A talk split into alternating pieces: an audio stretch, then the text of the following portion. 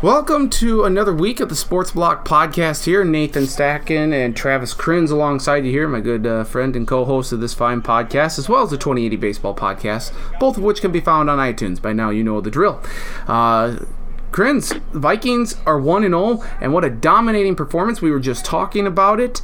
This was uh, as good of a performance by the Vikings, especially given that it was a uh, in quite some time. It was good. I don't know, they played well was a week two to open up the stadium last year against Packer. That was oh, 21 21 14. Uh, 17 14, I think. Was it 17? Yeah. Something like that. yes, uh, something like that. Um, Carolina last year was a pretty good beatdown. Um, yeah, good win defense. Defense was good. Uh, red zone defense was very good, as they usually are. Uh, they rushed the quarterback well. Uh, Bradford looked great. They threw the ball down the field. Um, this was the best game he's played with the Vikings, maybe the best game he's had in his career. Uh, Dalvin Cook, kind of a slow start, turned it on at the end. Mhm. Um, yeah, Latavius Murray never has to play again, so I don't know, Yup. waste of money. I mean, what was it? Three years? What? would be Three years, eighteen million, or whatever the hell they're paying him. That so Three, three years, 15 million, but I believe only one's guaranteed. And there's the option for Yeah. safely assume that he's going to be gone after this year. yeah, that three-year contract's going to be a one-year deal. Uh, McKinnon, uh, McKinnon was all right there. Uh, he's a return guy. Uh, Thielen uh, had a great game. Diggs had some great catches. Um, yeah, this is the best they've played. It's probably the best offensive game they played. Uh, played in a, played in a good year or two, so that was good to see. Sam Bradford. Against, against the worst defense in football. Whatever. Yeah, Whatever. eight new faces on the Saints defense. Um, I mean, to be fair, I think they do. They are going in the right direction on defense, uh, but. It, I think the front seven's actually not terrible. It's the the secondary, apart from Kenny Vaccaro, their safety, that you can really attack. I mean, Marshon Lattimore is a rookie. They got him, the cornerback from Ohio State, in this past year's draft. Uh, I mean, and Sam Bradford was money all night long. Uh, I mean, I can't remember, you know, just seeing the throws he was making. It to me, and I was watching at the at the in-laws. So my my father-in-law is a big Chiefs fan, and he was talking about the game Thursday night when Alex Smith torched the Chiefs, and it you kind of saw similarities between Sam Bradford and Alex Smith's game. Just the way they, they, you know, last year Bradford was that game manager. He just took the short passes, and that's the same label that Alex Smith has been given. And both guys, at least in Week One, threw the ball down the field with great effectiveness, great efficiency. I mean, and accuracy. This was and you mentioned it. This could have been the best game that Bradford ever played, but I was Oh, yes. in- incredibly um, happy with the way that he, he delivered the ball, stood in there and took some hits, and and we mentioned the offensive line was much better. They they did have their problems from time to time, but um, I was super impressed with Bradford overall and just where he was delivering the ball, exactly where it needed to go. And Adam Thielen, Stefon Diggs were just phenomenal. couple of very uh, tight, tight catches that were made that were very good. Uh, there were quite, quite a few guys that were pretty wide open, and yeah, he hit them. Um, so yeah, I mean, Saints they second most points given up last year, fifth worst in yards given up, so they're terrible. Um, yeah, 27 of 32 for 346 yards, three touchdowns. Had that one pass should have been intercepted Yeah. in the end zone. Only one sack, so that was that was very good. Um, I'm more seven and nine, eight and eight. If the offensive line plays like this, they're in the playoffs. But again, that's, that's all it comes down to. Yep. They can block a little bit, they'll be fine. Good. But uh, and we'll we'll see how they work against uh, against a good team. I still have my doubts that they will for the majority of the season until we get you know 13, thir- 10, 10, 10 to 12 games in. Well, I mean, they play Pittsburgh at Pittsburgh next week. I don't expect the Vikings to lose, or this upcoming week, I should say. I don't expect the Vikings to win this, uh, you know, this game.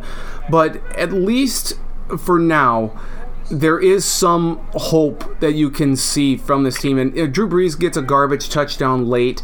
I don't like that. Overall, I think the Saints are in for a lot of trouble. They seem to be, you know, devoted to this this three running back set. I mean, Adrian Peterson started apart from the ten yards he got or the nine and a half right away on his first carry. I don't think he got nine yards the rest of the game.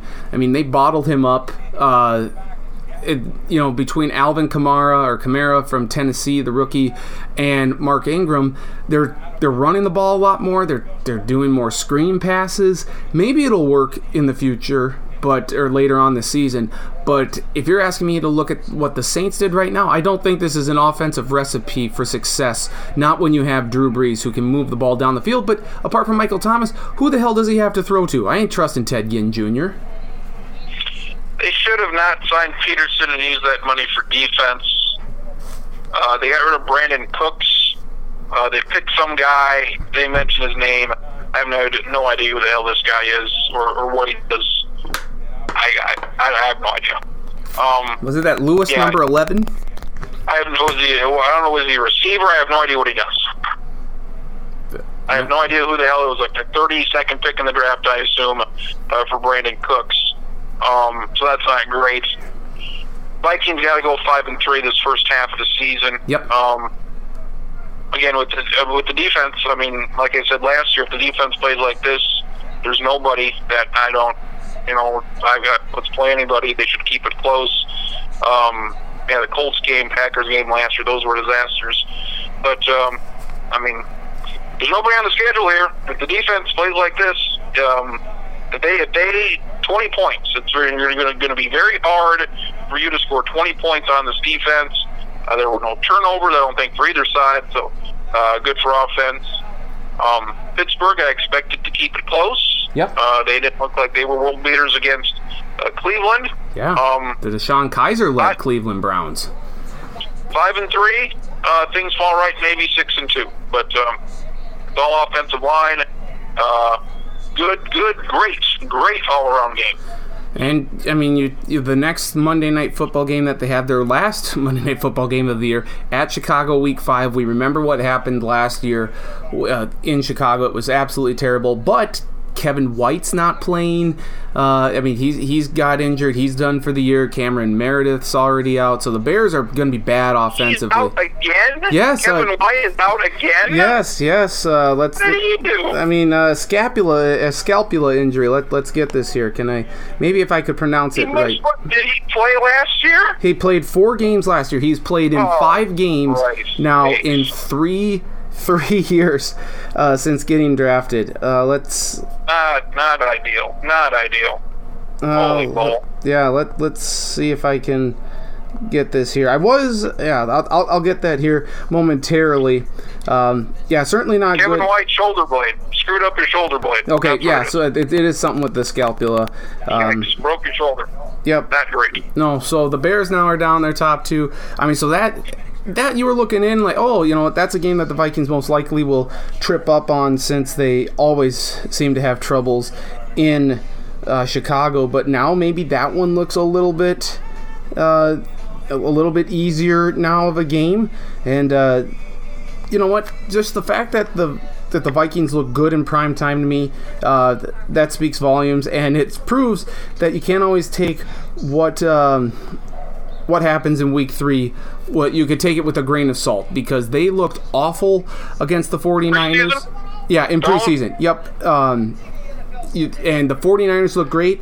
I jumped on that 49ers bandwagon to beat the Panthers this week with Cam Newton, you know, not having played a lot in preseason, thought there'd be a little rust, and uh, they were bad. So, yeah, sc- and it's a fractured scapula for uh, for Kevin White. I just looking here on PFT. So, yep. Don't Um, watch preseason. Don't watch it. If you do, don't take any. Don't do anything. Don't take Right. anything seriously. I can't remember. Maybe you can remember a single preseason thing ever that ever happened with a guy that mattered. Because I can't. hmm. Uh, Between a guy that mattered on the roster, like oh my, I cannot for the life of me in a single preseason game ever. Well, I can remember. We'll remember Heinicke leading the drive to win the game. We remember Yeah. bullshit third string quarterback leading the drive to win the game. That's what we remember because that's the only time that guy plays. Other than that, I can't. there's nothing. I can't remember if Adam Thielen did anything today. By the way, I mean I don't know how many times they said it throughout the pregame and the game itself, but uh, Adam Thielen, did you know he had a five hundred dollars scholarship to And then he Minnesota to State? Yeah, uh, I think they said it at least a half dozen times between pregame and the game itself. Five hundred dollars scholarship. Um, but did you know there are two NAIA guys on the Vikings? Adam Thielen's one of them. Went to uh, Minnesota State Mankato. The other guy, CJ. Division two. Division two. Division Two. Well, yeah, but isn't that NAIA? No.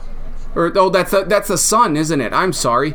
It's the it's the Northern Sun Conference. My my apologies. Division two. Yeah. Yep. Um, the Northern Sun. I, I, I apologize there. It, uh, they, so you have Thielen from Minnesota State. You have C.J. Ham from Augustana. So uh, so there you go I did watch um, that third preseason game where Michael and Collinsworth just butchered to hell uh, Augustana. So Yeah. that was great. The the other Augustana. And then they, they said Sioux City. Or some, and then I, they didn't even They say Sioux was Falls. same as as Bengals quarterback Ken Anderson in the 70s and 80s. Uh, Augustana, Illinois, I believe, is the other Augustana. Mhm. And then they, they corrected it after a minute or so. So thankfully somebody got in their ear and said, yep, that, that would be incorrect. So, uh, I mean, that's something like that. It's on it's on your roster sheet, Augustana. Uh, hopefully the Vikings put SD in there because people don't know what Augustana is. So uh, bad, bad for them, but they corrected it. So Yep. Uh, so there, there you have it. The Vikings, though, with a with a big win, week one over the Saints, there was a lot of doubt. I'll admit, I was starting to have some doubts myself, but you um, expected them to win this game. This would have been a huge disappointment to lose this game. yes, it would have. But I think I'm also vindicated now to some degree. Again, I don't mean to be prisoner of the moment, and it is only Okay. week one, but I've said for a while now that this is Sam Bradford's team, and I will take whatever Sam Bradford can give them over the potential that Teddy Bridgewater can. You know, Teddy can escape more. Maybe he's got a better arm. Maybe he can lead this team down the line. But this is Sam Bradford's team right now, and he has proven it with his play. You know, last year being able to take the beating that he did and still, you know, survive. And then what he did in week one, again, try not to be prisoner of the moment here. But if anyone thinks that Teddy Bridgewater is just going to step in and, and be the QB here, not not so fast, my friend. This is Sam Bradford's team. As long as uh, as long as he's playing like this. Yeah, if he plays like this, that's good. But obviously, this just ain't going to happen every week. I think he's good. I think it's got a potential to. I mean, he's going to take. con- 350 yards. That's. I'm not saying the 350, but he's going to take care of the ball. And if I mean, I think you know Thielen's going to have a really good year. Diggs going to have a good year. I just think that, that Bradford right now, what he can give them week in and week out, would be more consistent than what Teddy Bridgewater would, even if healthy. This this this surprises me. Last, well, kind of. Um, last year he threw for a career high 3,877 yards despite missing a game. Three times, or two, actually only only two times has he played a full 16. Um, so he's never thrown for 4,000 yards. Will he this year? Yes, If he plays all 16. yes, His career high for touchdowns is 21. He had 20 last year. Well, he set a new career high for touchdowns. if he plays 21. that, if he plays every game, yes. He needs 19 touchdowns and 15 beats to do that. So Yep. Could be the best year. And uh, oh, wouldn't you know, Stacken? Wouldn't you know? Yeah. It's a contract year. How about it? It's a contract year. How about that? Well, I mean, you know, poor Allen. Robinson, the Jaguars wide receiver, he tore his ACL in a contract year, so that that sucks for the Jaguars. Um, by the way, I didn't watch uh, any football on Sunday. I followed along with it. You know, You did it. I didn't. Not one down. Neither did I. Good. Um, Neither did I. We good job. Good job. So I mean, It sounds like we missed just some fantastic games as well. Yes. Just some games is what it Yes. sounds like. um, I, you know, I was I was away. I was I was on a little getaway with my, my parents and my wife and my brother. So, um, what we didn't get to see any. I was following along, you know, all the games on my phone. You know, so I was I was following the Falcons nearly piss it down their leg against the the Chicago Bears, and I was watching the Jaguars just kick the shit out of Houston. Like it's Deshaun Watson time in Houston, except oh wait, he might have an ankle injury. I, hmm. and can you imagine like this Thursday's game? This upcoming Thursday's game, week two, between the Texans and the Bengals. Oh my God, what an absolutely atrocious abomination of a week two game we are going to get here. Bengals should be better. I believe they will do better. I believe mm-hmm. they will score points. Um, yeah, Jacksonville. Um, here's what I say about Jacksonville. As soon as they change quarterbacks, put me on the wagon for Jacksonville. As soon as they get that dog shit of a quarterback out of there, I'm in on Jacksonville. But before then, then no. I mean, he, you, you look at his numbers. That's probably the best game he's ever played. He threw it. I don't know what he threw it. 15 times for 125 yards. He should do that every game. Like Bradford, if he does this every game, that's great.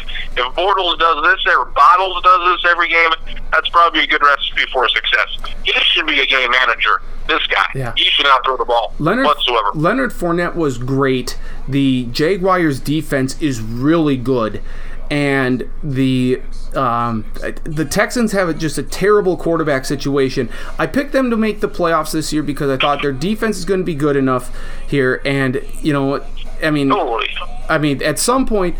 Yeah, you're, you're going to make it in spite of their quarterback play, but after after seeing what Tom Savage did in the highlights and just following along the, with the game, um, I, I think they might be clamoring for for Brock Osweiler back there oh. because Tom Savage was uh, brutal. I mean, it was savage like the way that he played in there. Pun intended. This was awful by him, and I, mean.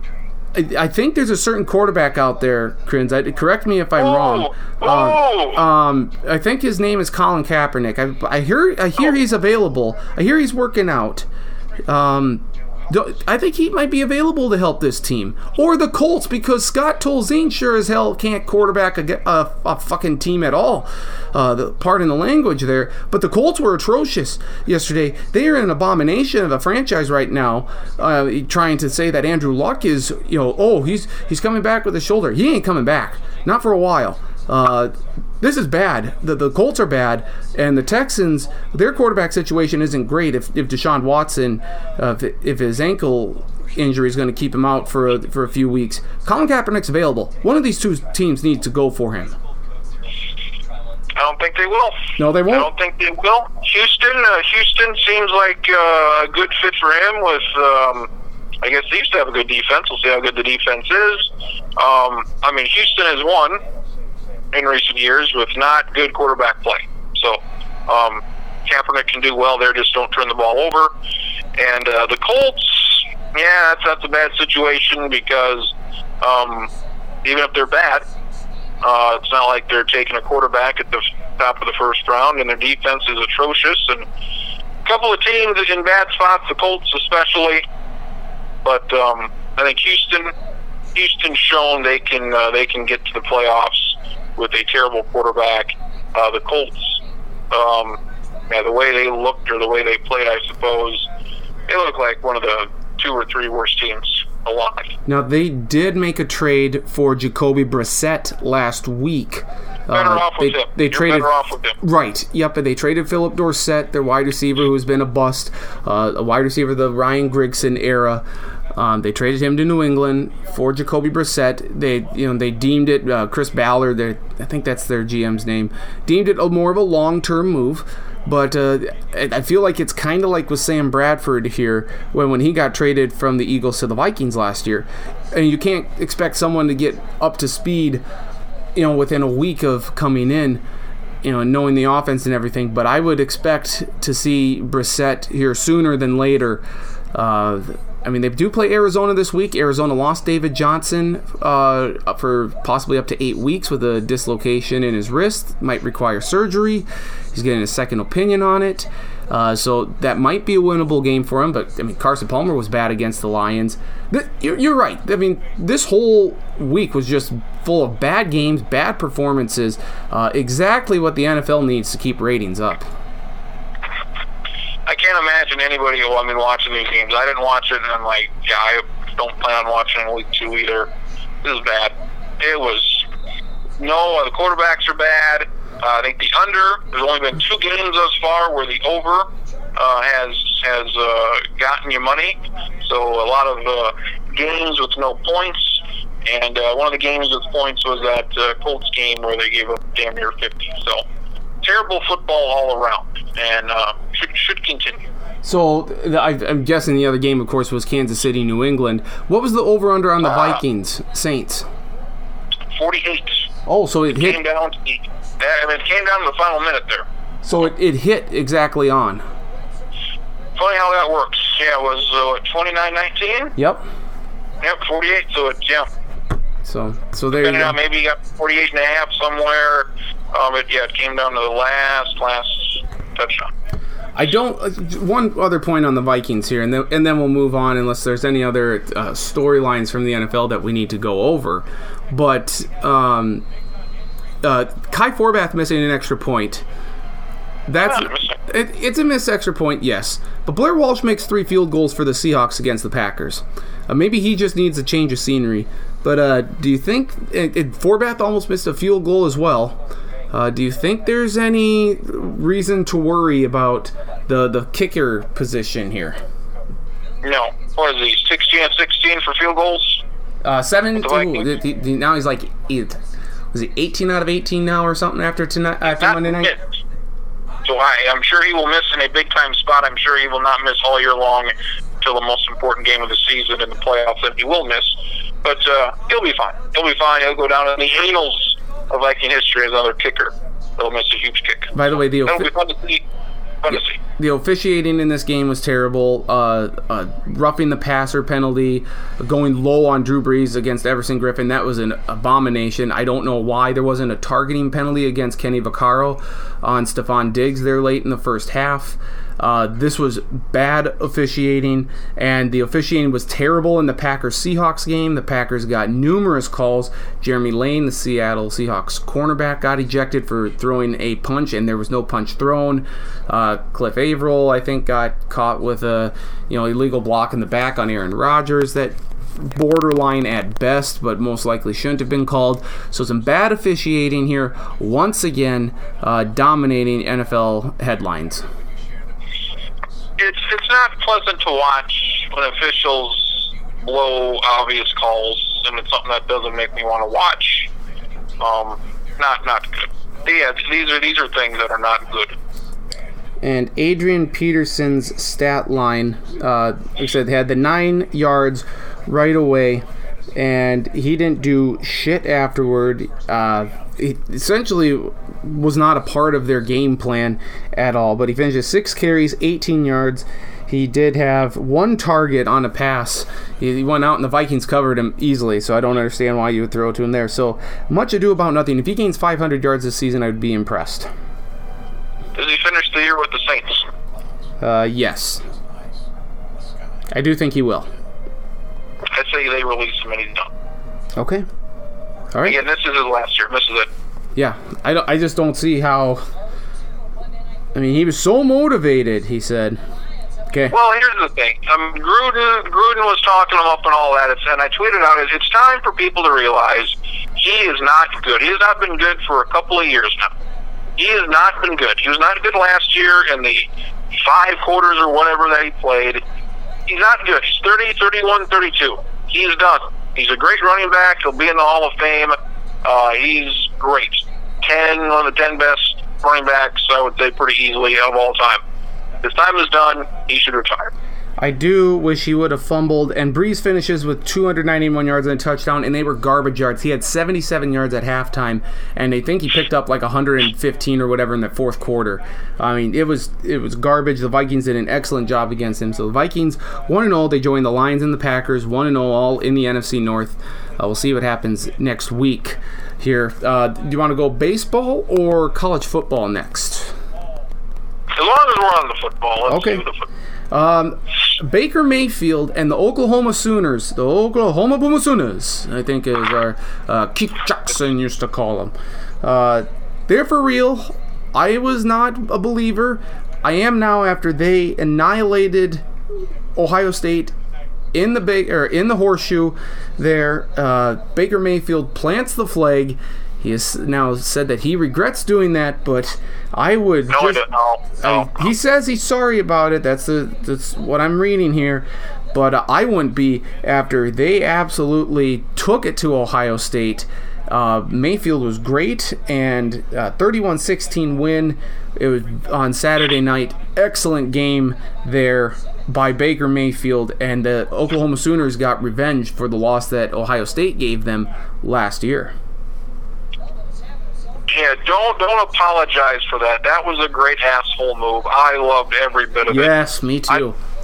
It was great. Don't don't apologize. Bad move there, Baker. You're you're you're a big dick. Just keep doing what you're doing. I'm sure everybody likes him for the Heisman now. Um, this was the one game I thought Oklahoma would lose. I thought they would run the table. Uh, besides this, um, we'll see how they do here the rest of the way. But everybody's hard on Oklahoma right now. Um, the Ohio State looked really bad. Defense looked really bad, and uh, JT Barrett looked really bad. So um, they didn't. They, I mean, their first halves are atrocious. They scored three points in the first half. They played like garbage against Indiana.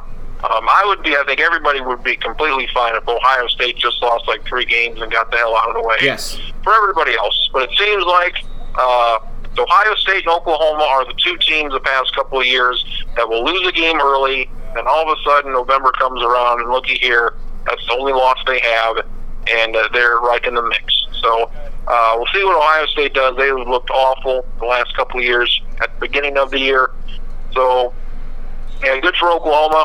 Don't lose to Texas this year because Texas is garbage.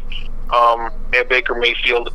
Probably a lot of people like him for Heisman now. So there you go. I um, I, I agree with you. I, I kind of wish now I would have gone with my gut and taken Penn State to begin the year. Uh, if I would have seen this coming from Ohio State, uh, kind of just buying into what everyone else was saying. And of course, you take a look at that three-game stretch, and Penn State has to go to Ohio State to, to take on the Buckeyes. Uh, I would, I, if I had a do-over right now, I'd probably say Penn State over Ohio State. But if I recall correctly, three years ago, Virginia Tech came into Columbus, Ohio, and beat the Buckeyes. And the Buckeyes still found a way to make it to the college football playoff that year, if I do recall. So it's, and we said it, I think, at the beginning of the college football season in the college football preview show. It's better to lose right away than it is in, you know, better to lose right away in September than it is in late October or November. If you're going to lose one game. I challenge you to find me at least a worst back-to-back stretch. They've got Army next week. Army's okay, but they're going to pound Army, or at least they should. Um, after that, they've got UNLV and they're at Rutgers. Hmm. So, that, so that's what Ohio State has coming up. Then they've got Maryland at home. Um, these are four wins. Boom, they'll be fine. Mm-hmm. Uh, it all comes. I mean, they got Penn State at home. I think they'd be they win that game. And it all comes down to if, if they can beat Michigan at Michigan. I think that's the game that's uh, going to decide a lot. So I think Ohio State runs the table until they play Michigan. Then we will see. Okay, and then by by virtue, then they would be out of the college football playoff. We're thinking, right? Because no two-loss team has ever made it to the college football playoff. Yeah, I would not see Ohio State with two losses, and they would not. Uh, I would not believe they would win the conference in this situation with two losses. Who knows? Maybe there's a tiebreaker. Who knows? But um, you know, two losses unlikely. But if they can get to the conference title game with two losses, they'll be in the discussion, I suppose. Yep. Uh, but definitely, that was the biggest, uh, biggest statement win of the week by far. Um, well, we'll This was a bad week for football. Saturday was bad. Yeah, it, It was terrible. It, it was it was not good. Uh, Oklahoma State uh, pants South Alabama on Friday night. Uh, Purdue looks fairly good this year. I'll just say it right now. Looked all right. It looked all right, man. so uh, there's there's reason to think that Purdue might be competent in the in the Big Ten West. I mean, did you see Minnesota pants uh, Oregon State there in the second half? I don't know if if that. I watched this game. I watched the second half of this game, and uh, I loved they ran the ball something like 20 times in a row, 22 times Yep, in a row. I thought fourth that was great. Yep. I thought that was fantastic. Their quarterback is garbage, like it always is. Um, I thought, yeah, run the ball. They weren't stopping it. That was great. Most points I think they've scored on the road in almost 40 years, Yep. like 1980. So that was outstanding. Um, I think they're going to be, you know, five and 0, 6 and 0 here, or five and one, six and one. They got Michigan State, kind of that only tough fish game, and um, so we'll see how they do. But uh, yeah, again, I think it's going to be a good start. Then, like it always is, last four or five games are pretty tough. So, Yep. um, good win there. Somehow they were a two-point underdog to Oregon State, who is absolutely bad. Clemson Auburn to me didn't seem like a great game. I mean, Clemson did win 14 to 6. Was this more of a just a, a defensive battle or did the offenses really struggle? Uh, Clemson had 11 sacks, so that defense looked pretty damn good. Um, Kelly Bryant, Clemson quarterback, got hurt for a time, but he came back. Yeah, this was a garbage SEC type game. Um, quarterback for Auburn, Stidham, was, was Yes. garbage. 13 to 27 for 79 yards. This was a boring ass game, but a good win there for Clemson against you know, an Auburn team that's probably going to win eight or nine games. Um, yeah, Clemson, I said last week, if I could have one do over, it would be to put them in the playoff over Florida State. And um, I think they got the biggest game this week against Louisville, so that's kind of the, the big game for next week. And that is going to be the Saturday night primetime game, and that I believe is only because Miami and Florida State are not playing this week. They will be playing October 7th, I believe now. That, of course, is due to Hurricane Irma, as it's still pounding uh, Florida as of Monday anyway. Uh, Georgia Notre Dame. Georgia wins 20 to 19. Uh, impressive win, I would say, for the Georgia Bulldogs, considering they didn't have their starting quarterback uh, Jacob Eason. So uh, good win for the Bulldogs there over the Fighting Irish. Good little finish there where they sacked the uh, quarterback for Notre Dame. Brandon Wimbush was the quarterback. Uh, 20 to 19. I thought Notre Dame would win because of that uh, injury situation. Uh, situation, my pet peeves are, especially in college, teams punting late with like five minutes to go in a fourth down situation. Um, there's a situation that Notre Dame was in, and uh, they did get the ball back at the end. But let's see here. Uh, yeah, they punted. It was uh, let's see, fourth and ten from their own 25. So fourth and 10 from their own 25, a tough spot. They punted with three minutes left. They do get the ball back. It was a perfect uh, situation. They got the ball back at their own 19 a minute and a half later, just under two minutes to go. So in the end, I guess it ended up being the right call, I guess. Um, but yeah, they they were driving there a little bit. They completed a pass for 17 yards on uh, second down, but then a strip sack ended the game, so we didn't get to see what could have been a good finish. Um, it is a bunch of, I mean, the points. What the hell happened to points? No, nobody in any football game scored any points this week. Um, I believe it. Uh, I, I don't know. Uh, Hurricane Irma and Hurricane Harvey washed them away. Apparently, Uh, apparently. US back to. USC, a very good win over Stanford, uh, 42-24. Uh, USC, it seems, uh, you know, played much better in this game than they did against Western Michigan, though Western Michigan is a very good team. Uh, maybe did people overrate Stanford a little bit after uh, their week one blowout win over Rice in New Zealand? I don't know. I, maybe they were a little overrated to begin with this year, or is it just that USC is that much better uh, in that we are still going to? We just saw the opening act to what is going to be Act Two in the big er, in the Pac-12 championship game. I think I'm when I talked last week about the polls and number one, uh, two, no, losing a one and all that crap. Yep. I'm not going to fault the team for losing to you know like an Alabama, USC. I'm not going to fault them. I mean, this was you know 42-24. They stuck with them uh, for the first uh, two two and a half quarters. Um, I think this is the only game that they lose. Stanford, uh, Stanford looked good enough to me. Bryce Love, he's great. He had a 75-yard run in that game. Uh, Sam Darnold looked pretty good. Did have a couple turnovers, but um, impressed with Stanford going point with point with them until the fourth quarter. They didn't. Nobody scored in the uh, in the third quarter after a lot of points in the second quarter. So, 11 point game with 10 minutes to go. Uh, I think Stanford Stanford played played decent, and uh, I think they run the table here the rest of the way. Okay, all right. Uh, I I'm okay with that. I guess I I just. I'm still not quite buying the Stanford. I, I reserve the right. Like we like we think USC's are at least yeah we think they're making the playoffs, and I have them in the national championship game losing.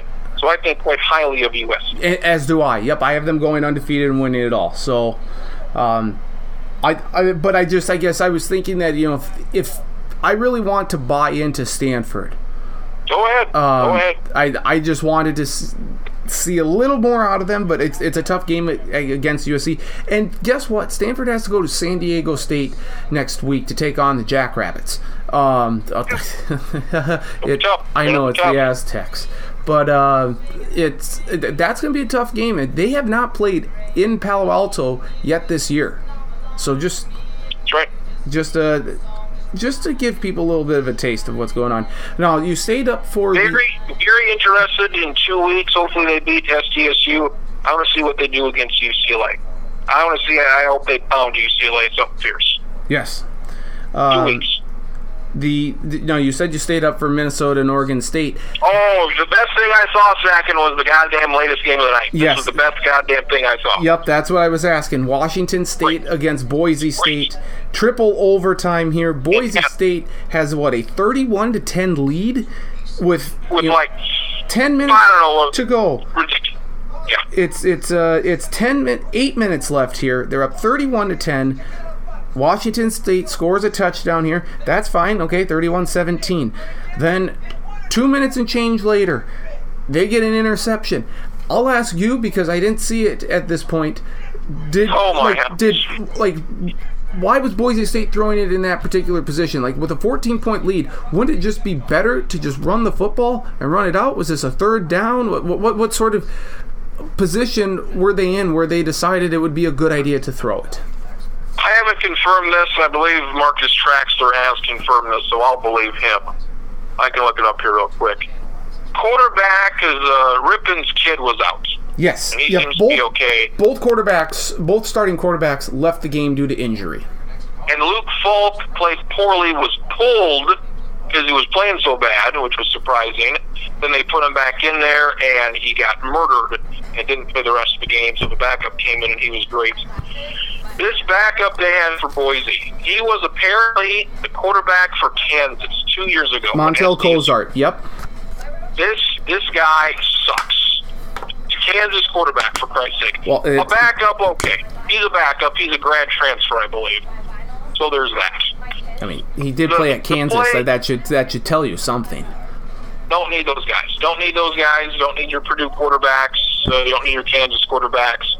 This was a terrible throw. He was. It was one of those throws where he's going down. He's going to get sacked, and he flings it out there, and this got picked off. This had no business being thrown. Poor decision that cost his team the game down the line. He was terrible. This was a hell of a comeback by Washington State. Um, this game got over like at 1.30 in the morning. This was uh, not much in the first uh, first three quarters, but those last five to ten minutes were great.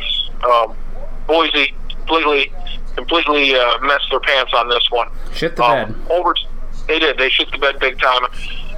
Uh, overtime, what, what, three overtimes? Yep. That was fantastic. Um, good to see Boise State actually score a little bit there because it looked like they were all done. But uh, hell of a hell of a comeback there for Washington State. That was by far the last ten minutes of that was the best thing football wise I saw all all week. Yeah, and you did stay up for the entirety of this game then. I saw the end of it. Yes, that was the only thing that was uh, going on. Again, we got Houston, uh, Arizona. I think had an over under of seventy. That was garbage. Yeah, 35. They got then- half that. Good job. Good job. Terrible. You had Minnesota, which was a, a pounding in the second half. There was one other game that was not not great. So this, yeah, this was the only game on at the end there. And all right, let's finish up the day. And uh, yeah, Boise State terrible. Some great passes. Um, to from Washington State. They made a comeback like a year or two ago at Boise State. I think Boise State ended up winning, but they came back from like two or three touchdowns then. So, um, and this was this was fantastic. Oh, and uh, Rod Gilmore was doing the game. I thought he was great. I Thought he had a career day. And uh, there's some guy for Washington State, like a 6'8", 350 pound behemoth of a man named O'Connell, and I guess his nickname is the Continent. And uh, Gilmore kept talking about, what do you do here? Well, you run behind the continent, and they never would. Like, what are you going to do? You got to run behind the continent. And uh, me and Marcus were watching the game, and we are like, Jesus, this is. He was getting annoyed by it. I couldn't get enough of it. I thought it was great. Uh, speaking of great uh, commentators, Tony Romo on Sunday, by by all definitions, by all accounts, had a stellar debut in the booth alongside Jim Nantz. So there's a lot of pressure on Tony Romo, and he did marvelous from what I've heard uh, in accounts here uh, regarding the the Raiders Titans game. He was saying exactly what the quarterback was was looking at. You know. Uh, I think Carr or Mariota was picking on one of the cornerbacks and looking exactly his way. Uh, Romo had a stellar debut as well for CBS. I only saw that two minute clip on Twitter. Yeah. Uh, you saw it too. Um, I'm sold. That's all I needed to see from him. I've never, I have, have you ever seen a guy do that, what he did? I have never seen it. No. Never. Did, did Phil Simms ever, could, could Phil Simms even do it? No. We have watched at least 10 or 20 football games in our lives, and I've never seen anybody do what he did. No less than what he would say a dozen times. Uh, I don't know what, if he did this the entire game or there were more clips than this, but there were probably a dozen, 10 to 12 times where he said, they're going to run right, they're going to run left. They did exactly what he did. This was amazing. If he's on next week, you know, we got that game. I didn't watch it. If whatever game he's on, and hopefully it's a game we get because they're the number one team. I'm watching this son of a bitch next week or whenever the hell it is. That's how goddamn good he was. Yeah, let, let, I'm pulling up the schedule here right now. Um, we get a lot of Bronco games here, so it's Broncos. Uh, it, uh, uh, Bron- no, it's Broncos Cowboys next week. That's on Fox. So unfortunately, we'll get to well, hear um, Troy. I assume assume CBS doubleheader doubleheader next week. Nope, nope. It, it's it's Fox. Fox is carrying the first Again? two. Yeah. Oh, for Christ's sake. yeah, I I tell you that that's it's going to be Cowboys Broncos on Fox. Is that a late game? That's late game. Yep, that's a that's a three o'clock game. Yeah, I'm trying to pull up week so two. Vikings, here. Vikings Steelers will be uh, the noon game on Fox. Yep, yep. Uh, and Chiefs, who Chiefs play? Uh, the Chiefs play the Eagles. That that game also should be on Fox. Well, Jesus Christ! I, what are we getting on uh, CBS? What did I, you get? We got uh, Oakland and Tennessee. Yeah, that's uh, oh boy, what uh, I believe Pick that, again a TV sister. Yeah, that, well, I don't know if I. I mean, 506 Sports comes out with all of it here. I have not seen. It was an odd, it was an odd week this week because the Vikings were Monday night, Broncos were uh, Monday night. The, the, Green Bay was your 3:30 game. Chiefs were on Thursday night, so yep. uh, there were, uh, De- De- Detroit was on Fox, right? And Miami and Tampa were supposed to be on. Of course, that didn't happen due to Hurricane oh. Irma. Uh, in North Dakota and like in the Fargo area, into Moorhead, we got. Uh, Kansas or we got Philadelphia, Washington because of Wentz mania. Oh my God! It, uh, Sorry for you. Sorry for you. Carson Wentz at least played pretty well for Washington. He he played. Here's what I'm I'm betting that I we get Patriot Saints. We get Patriot Saints on Kello on CBS. I got to assume that they'll be there. So between the Vikings, Pittsburgh, I want to see this Romo guy talk football. Yeah. I got to. I, I have. I mean, that's got to be the game. Has to be Saints and Patriots. Yeah, I I would have to imagine as well. Uh, yeah, I, am just. I mean, maybe they want to do a Jets game. I don't know, just for. Oh, okay. I mean, that's easy practice, right? Like I would, um, like I don't know, like if talking talking to folks today, like is this something that these guys just know and you're not sharing it, or they're like, don't do this, don't spoil the play for us? Is it? I mean, or is, or is he just the greatest ever, or he just came off the field? Um, all these. Here's, here's what I want. I want for my analyst exactly what he did. Tell me what's going to happen. Don't tell me after the fact. I can see that. I can see what the hell happened during the play and after the play. Tell me before the play what's going to happen, and that's what he did. Yeah, he's he's psychic. That's that's uh, the only way. Well, you know, I'm sure he watched. He wanted to prepare like a son of a gun, and he watched all the film. Like all these guys, apparently, all they do is watch football, and this paid off. Oakland, Tennessee, not two teams I imagine he's real goddamn familiar with. Playing with Dallas for ten years, mm-hmm. I thought this was amazing. What? There was one um, of course, we had Mr. Schottenkirk say, "Oh, you know, the blitzes you could have from a mile away, you could have seen them." No, that's bullshit. There was one play. I think it was 42 seconds in on the two-minute clip. There's just two linebackers standing there. He's like, "See these guys? They're going to blitz. Those guys, they blitzed." I, I mean, it's who the hell would have known that? They're just standing there. It's not like they're creeping up on the line. He said it. They blitzed. It was amazing. Did it, the the conspiracy theorist will say that someone was kind of No, tipping no. him off, but I mean you can't even do that. I mean there, there's just no way remotely possible. The only Well, they're, they're audibles and shifts and, and receivers going in motion and checkdowns and kills, kills, kills and all this stuff. the only other possible game that I could see them doing would be Dolphins Chargers. The the LA Can't- debut can't.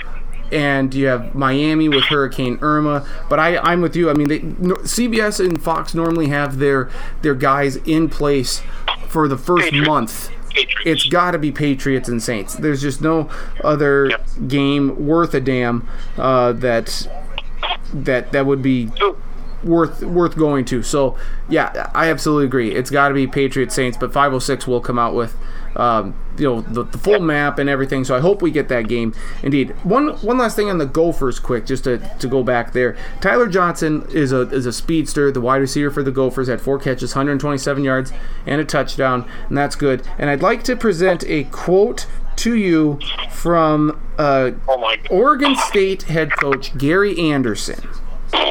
He came from Wisconsin. I think at the at the time we all thought this was a questionable, Bad move. uh, a bad move. Uh, it's not a lateral move; it's a step down. You're going to Oregon State. Uh, Oregon, even on a bad year, is still you know top dog in that state. Here's here's what uh, Gary Anderson said. The one in or th- this and this is the, the article the, the, the from the AP leading in this the, the AP says the one and two start to the season the lone victory a narrow win over FCS Portland State has the Beavers scrambling for answers. Gary Anderson, head coach of the Beavers, says quote Absolutely not what I expected in any shape or any way, shape, or form. That's on me, not on these kids. We'll keep fighting. The football team is not playing well, and it's a football team I'm in charge of. End quote. Um, blah, duh. I mean, did anyone expect Oregon State to be worth a damn this year? Uh, this is exactly what we expected, isn't it? How the hell they were a two and a half point favorite on the Gophers is uh, beyond me. Public had to see that Buffalo game and say, no, that's not great, and it's on the road. That's the only thing I could imagine. And first half was close. Um, Gophers got out to, they got out, I think, to a couple touchdowns late. Oregon State came back. They were, they were lucky to beat Portland State, for God's sakes. So Yes. they could barely easily be 3 and 0 or 0 and 3. Apparently, he thought it was too hard to recruit at Wisconsin, the only D1 program in the States, and a team that just churns out 10 win seasons every single year and always has won that division every year except one. And they'll do it again this year. Stupid move for him. I mean, Oregon State. I mean, that's if we're talking on a thing where we want to do, you know, the, worst four or five teams play during a bowl game, they're in. They're, they're in that thing. They're right in that thing. Could, Terrible. Could, could Arizona join them in their own conference? They're not. well, They lost to Houston. They're not looking too hot. Obviously, Kansas and uh, Rutgers would Yep. be in that mix. Um, Boston Jerry College, can I throw them in? Yeah, they're not good. They can't score any points. Uh, Jerry Kill had another seizure. I think Yes. it was Monday. Um, quit coaching football. If this is the cause of it, this is this is bad, especially at a, at a school like Rutgers. My heavens, my heavens, sir. It's bad. Yeah, Oregon State's terrible, and they've had like one good year since we've been alive. So. Yeah. Not not good. Anything else from the college football weekend that, that caught your attention at all? Um, Lamar Jackson is still the best player, best quarterback. Um, Louisville, North Carolina was a good game. Points 47 35. Jackson had his usual great game. And um, I it was just surprising that he wasn't, I don't know, because he won it last year, so I guess he can't win it this year.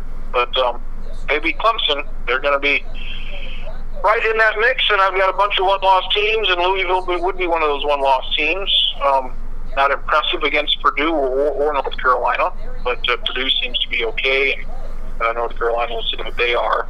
But uh, yeah, Louisville, if they can win, which um, I think they might be able to beat Clemson this week at home. Uh, and also, no, no reason why Florida and Florida State could not have played their games. You want to be careful, but I, the storm didn't get there until like 2 a.m. I I think they, it, they, they could have played. They I, could have played. I think they did it though more because of the heavy amount of traffic and the and the security.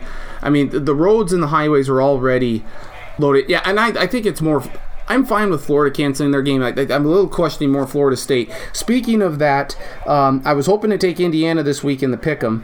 Um, it, Has Charlie already taken them? Uh, no, uh, Indiana is, is not playing Florida International. That game has been canceled, as well as UCF and Georgia Tech. So uh, those are the two games that are being affected by Hurricane Irma. At least that's what I've got so far. I don't know. Here's here's what I question. Florida International plays Alcorn State in Birmingham, Alabama, Friday night. Mm-hmm. They played that game, yeah. yes. Yes. Yes. Why the hell would you play that game and yet a week later you say, no, we're not going to play Indiana? The Storm's going to be gone here. It's in Indiana? It is in Indiana. It? Yeah. You got to play, yeah, I should probably play that game. I mean, I, I get it. It, it, it. This, you know, far be it for me to say, hey, um, I mean, this is the this is a bad decision because I'm not in the hurricane here. I don't know exactly what's going on. I mean, the keys got pounded. It does sound like, I mean, Miami, of course, did get hit with a lot of rain and wind, but the worst I don't think was, I mean, they were expecting a direct bullseye, and the storm shifted to the west uh, and hit the keys really hard, which is not good. And hopefully, you know, thoughts and prayers again with everyone there, just like we did with Harvey. This is not a good situation. All of Florida has gotten nailed uh, by this storm. But it is a week later. The game is in Indiana. If you were so concerned about a game against Alcorn State leading up into the game and into this storm, because they played it Friday night at six, so I don't know if they when they got back or if they got back, you know, Saturday before the before the storm made landfall. I'd assume they did. But I, I guess I really question this. US, I mean UCF canceling the game against Georgia Tech. Uh, that that to me is a little bit surprising too. I get that you want to help the community, and uh, it, it's it's all about safety first.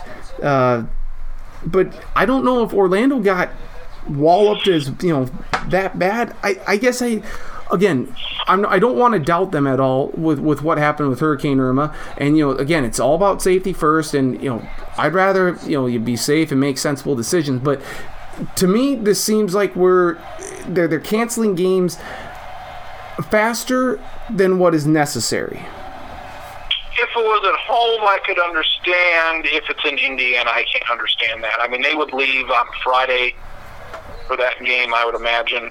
Um, maybe it's four or four days. I mean, it, things should be you should be able to fly out to wherever you have to fly out of in that time, um, I'm sure certain places will be without electricity for uh, a week or two. Um, so that's not great. But yeah, I'm, I'm, I'm with you here. I don't know why these games had to be called, especially in Indiana.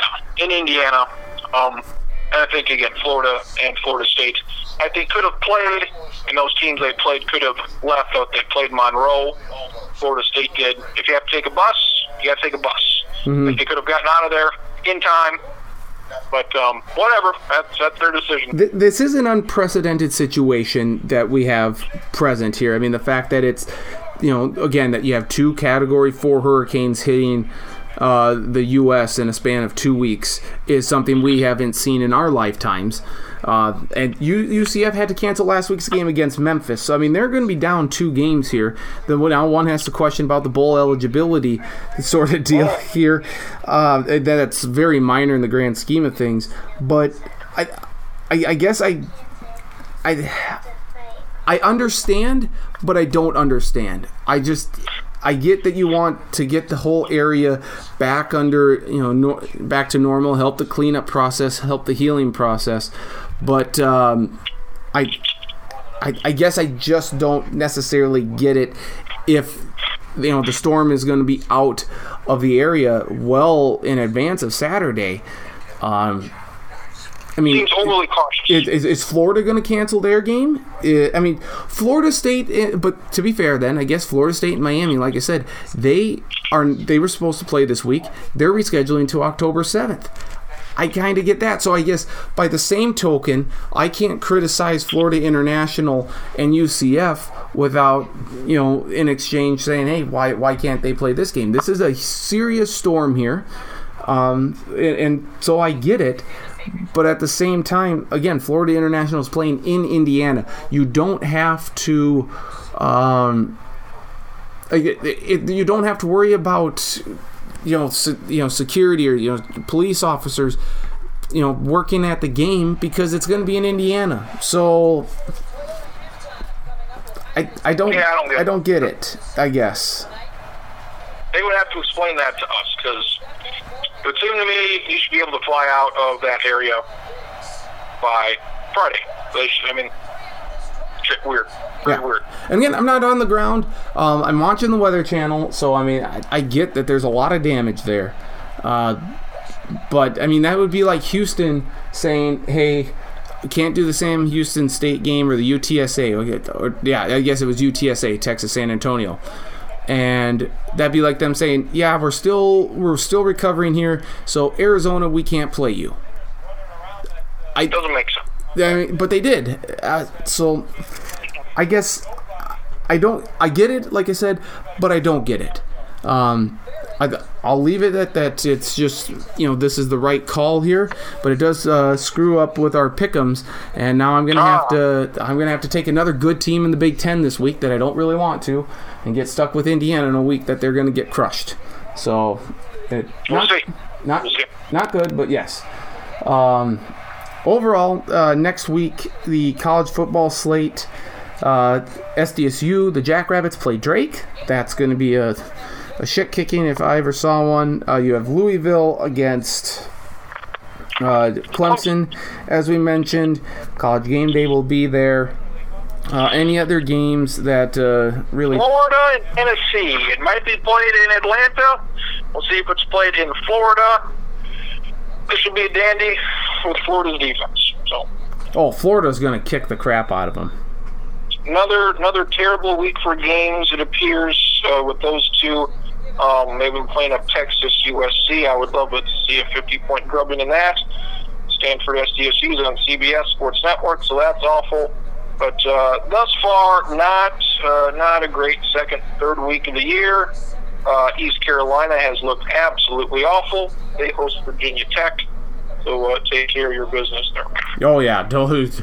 Vatek, don't be losing to the Pirates this year. Not at all. Um, game of interest to me, I guess, Kansas State at Vanderbilt.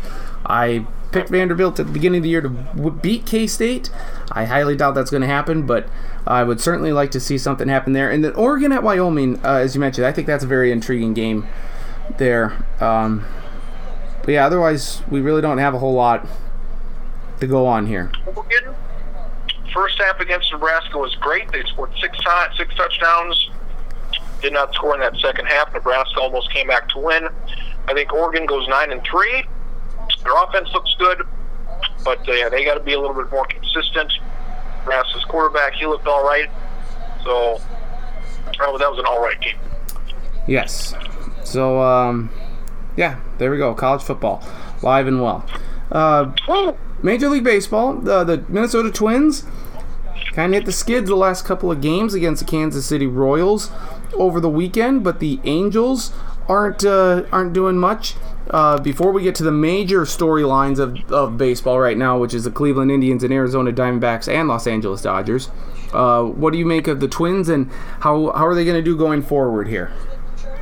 Another week, Twins again, head by game, game and a half. Seems like every time we talk, they're head by game. Um, we got an easy schedule.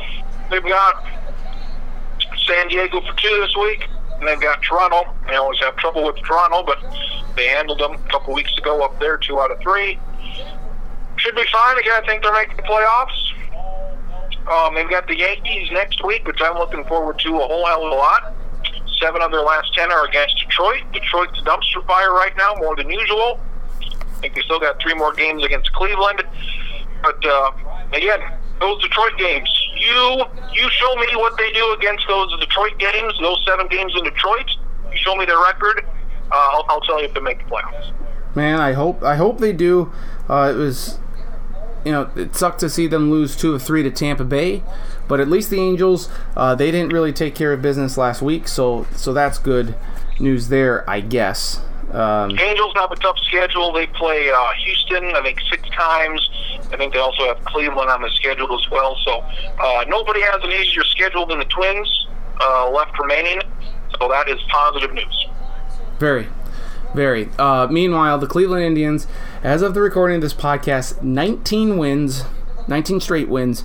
Uh, I- I don't even know what to say about this team anymore. This is the team, the, the Indians team that I I expected to see almost all year. Of course, not winning 19 straight games, but everything's coming together. They have been the beneficiaries of some very easy scheduling. I uh, I would say you know, Baltimore, you know, aside, Baltimore's not even that good, but you're playing the White Sox, the Tigers, so everything's kind of falling into place for them. But uh, still, what we're seeing from them is awfully impressive. They beat the Tigers Monday 11 to 0. Yeah. 19 in a row. If they sweep them, it's 21 in a row. They have Kluber going Tuesday. 21 is the all-time record set by the Cubs, like in the 30s. Um, Oakland in 02 won their 20 games in a row. The Twins stopped that streak. This is very impressive. They now have the best record. They've beaten. Uh, they've gotten ahead of Houston. Um, they've had six shutouts in this streak. Uh, 14 teams have six or less shutouts all season. They've had six shutouts in three weeks. Um, we're only 11 days into September. They've already they're already 12 and 0. Um, and they're going to win 100 games here. Um, great run for them. And um, I mean, they're they are a favorite Tuesday. Last I looked, they were a minus 420 favorite. Um, minus 200 is a large favorite in baseball. If you get Kershaw pitching against a bad team, it may threaten minus 250, minus 275.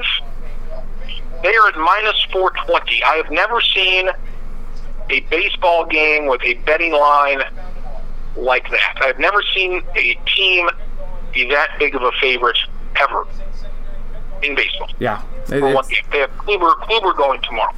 it's phenomenal. Uh, and then you have. Ju- Just, just the, the biggest favorite in the NFL next week is Oakland Oh, over the Jets. 17 and a half Minus- points. Is that the is that the line right now? 13 and a half. They're minus 800 uh, straight up. Seahawks uh, home against San Francisco is at minus 650. Again, Cleveland was at minus 420. Those are the only two football games. They are a bigger favorite to beat Detroit Tuesday than Arizona is to win at Indianapolis. Wow. Well, and that's not even good considering David Johnson's out for for Arizona. But um, yeah, it, What's the latest here? uh, it's a minus 420. I cannot explain to you what a massive. That is the, the, the biggest other favorite. The other biggest favorite on Tuesday, they're at minus 420, which means to win $100, you have to bet 420. Is what that means. yeah, Um, Kershaw faces the Giants and Johnny Cueto. Giants are awful. Kershaw is at minus 255. well, That let, is the second biggest favorite. let And again, 255 to 420. Massive. let's be fair before I get to the Diamondbacks here. Let's be fair regarding the other end of the spectrum, and that would be the Los Angeles Dodgers, who after Sunday had lost ten in a row. I mean, they are falling like crazy. The Diamondbacks are. The Diamondbacks are coming close. They aren't going to win the NL West, uh, barring an absolute miracle. But this is not a flash in the pan here. This is not just some sort of like, oh, hey, the Dodgers are going on a little skid. They can figure this out here. All good teams do it. Something's wrong. Something's wrong in the Valley. And uh, the Dodgers, they do not look like a team that going to uh, that is a, a lock to win the NL and get to the World Series. And even the, like they were the prohibitive World Series favorites here, you know, a month ago. Now, not so much. I this is not a good team right now. They've lost 15 of 16. Um, if they lose and Arizona wins, it's down to eight. I'm very excited about. I I, I would like it to be. I, I would like to get down to four in the final week, just to see what happens. Mm-hmm. Dodgers up with the Rockies.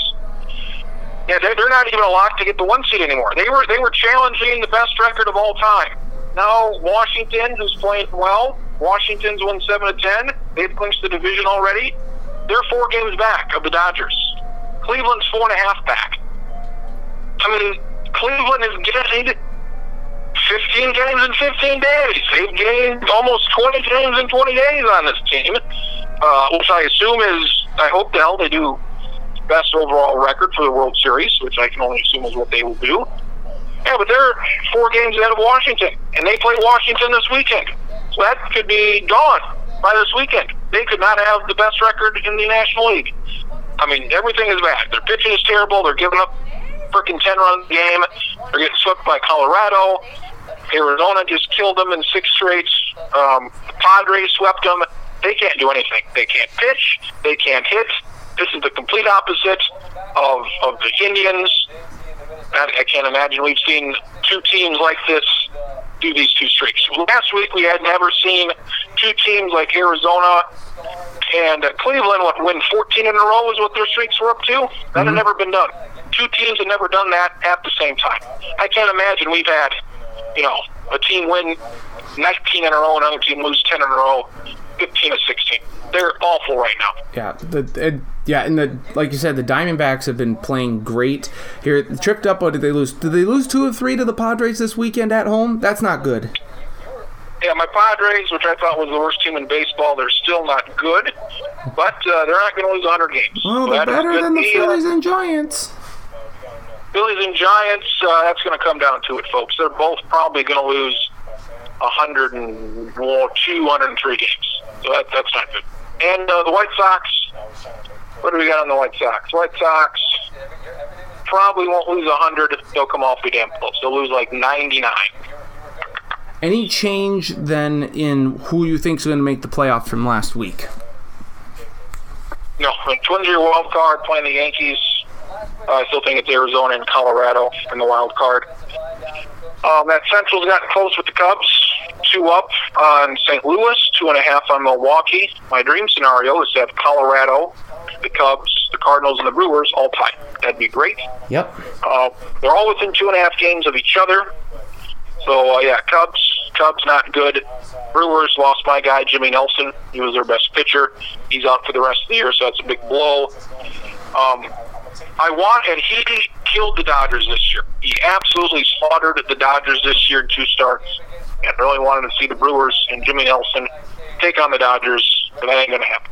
Give, give, tell me tell me about the Brewers here. They get swept on the road by the Reds last week to begin the week. Then they go Yeah. to Wrigley Field and sweep the the Cubs and just annihilate them. Uh, was They like own the Cubs. 15 to 2 and on Saturday and they won by a lot on Sunday. Friday's game was a little closer. And then they come back and lose at home to the Pirates. The Pirates have not been playing well lately. Um, what the hell is going on with Milwaukee? They play they've played really well in the second half against the Cubs. And they do all these teams, Cubs, Cardinals, Brewers all play each other. So they're gonna get it figured out. Um yeah, very in, very inconsistent team. I would They started the second half ten games over five hundred. Uh, they're still seven games over. So um Yeah, bad to lose to the Reds for God's sakes, but then they go and sweep the Cubs. So what? What the hell? What the hell? They will get uh, one. Uh, I mean, hopefully you can beat the Pirates here, and hopefully gain some games or you know gain some ground on the Cubs here this weekend because the Cubs and Cardinals play. So if those two teams can beat up on each other, that would be great. I would love to see the Brewers win. I would even like to see the Cardinals win over the Cubs. I'll, I'll just No, be, come on, Jack, you're better than that. You're better than that. the Cardinals, for Christ's sake, come on, okay. come the hell. Well, I mean, I don't think the Cardinals have a great chance anyway to win it, but I don't want to see the Cubs win it again. Just hear all Like this. you'd, shit. you'd rather have the Rockies in there. You'd rather have the Oh Brewers. yes, yes, I want the Brewers in there for sure, um, and the and Oh, the yeah. Rockies. Um, so th- yeah, it's gonna be fascinating to see what happens, what goes on here. Rock, But- Rockies, as far as looking at the last weekend, there's not a whole lot of matchups that are like, all right, these two teams are both in it. Um, Brewers end with the Cardinals, so that could be something. It's at St. Louis. Then you have the Dodgers and the Rockies. So if the Dodgers give a shit, and if they're good again, and the Rockies, they may lose a couple games here. We'll see what happens with the Brewers and St. Louis the last week. Um, I don't have any. Uh, who's your uh, obscure pitcher or hitter of the week? Mm, an obscure one, you say. An obscure one, yes. Mm, there's a guy, a random guy for the Brewers. Since we talked about the Brewers, his name is Brandon Woodruff. Uh, he's a starter. He's uh, done okay. Brandon Woodruff, and he'll be they'll be relying on him more with Jim Nelson out. So Woodruff, your guy of the week. All right, Brewers. That's great. Um, I don't know if you saw this here. Uh, I- I'm sure you. I mean, we, we all know by now. Some 140 Americans, or 140 million Americans, excuse me, could be impacted by the Equifax uh, data breach. Uh, some hackers. yeah, did you hear about Equifax getting you know I don't think so. uh, Equifax is some big like credit manager, and they their systems got hacked. So, some 140 million people's uh, you know it, personal information, you know, the bank account information, it's it's all been stolen by a hacker. Um, I don't know if if this is the if this is the case regarding Twitter, but I got one funny story here for you. Um, 45. Know who- we, we know who we're referring to. Okay. Um, tweets out 10:09 p.m. on September 11th. no nope on on 10:09 p.m. on Saturday, September 9th. So I don't know if he was hacked. The, the, this is the whole reason why I'm, I'm tying in the Equifax thing here.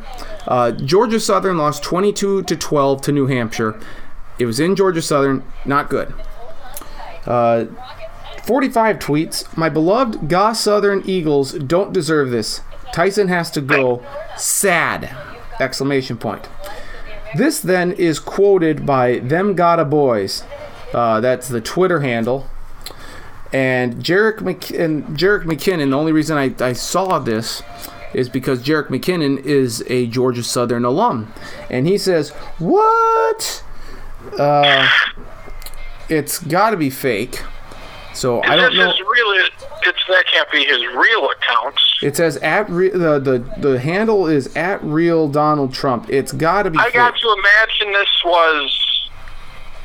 You saw this on Twitter, like a, it was. I- a I assume it was a screenshot that somebody made up. I would assume. I I have to imagine here if okay if you do a quick search here of I said it's not on his page. It's not on Donald Trump's Twitter.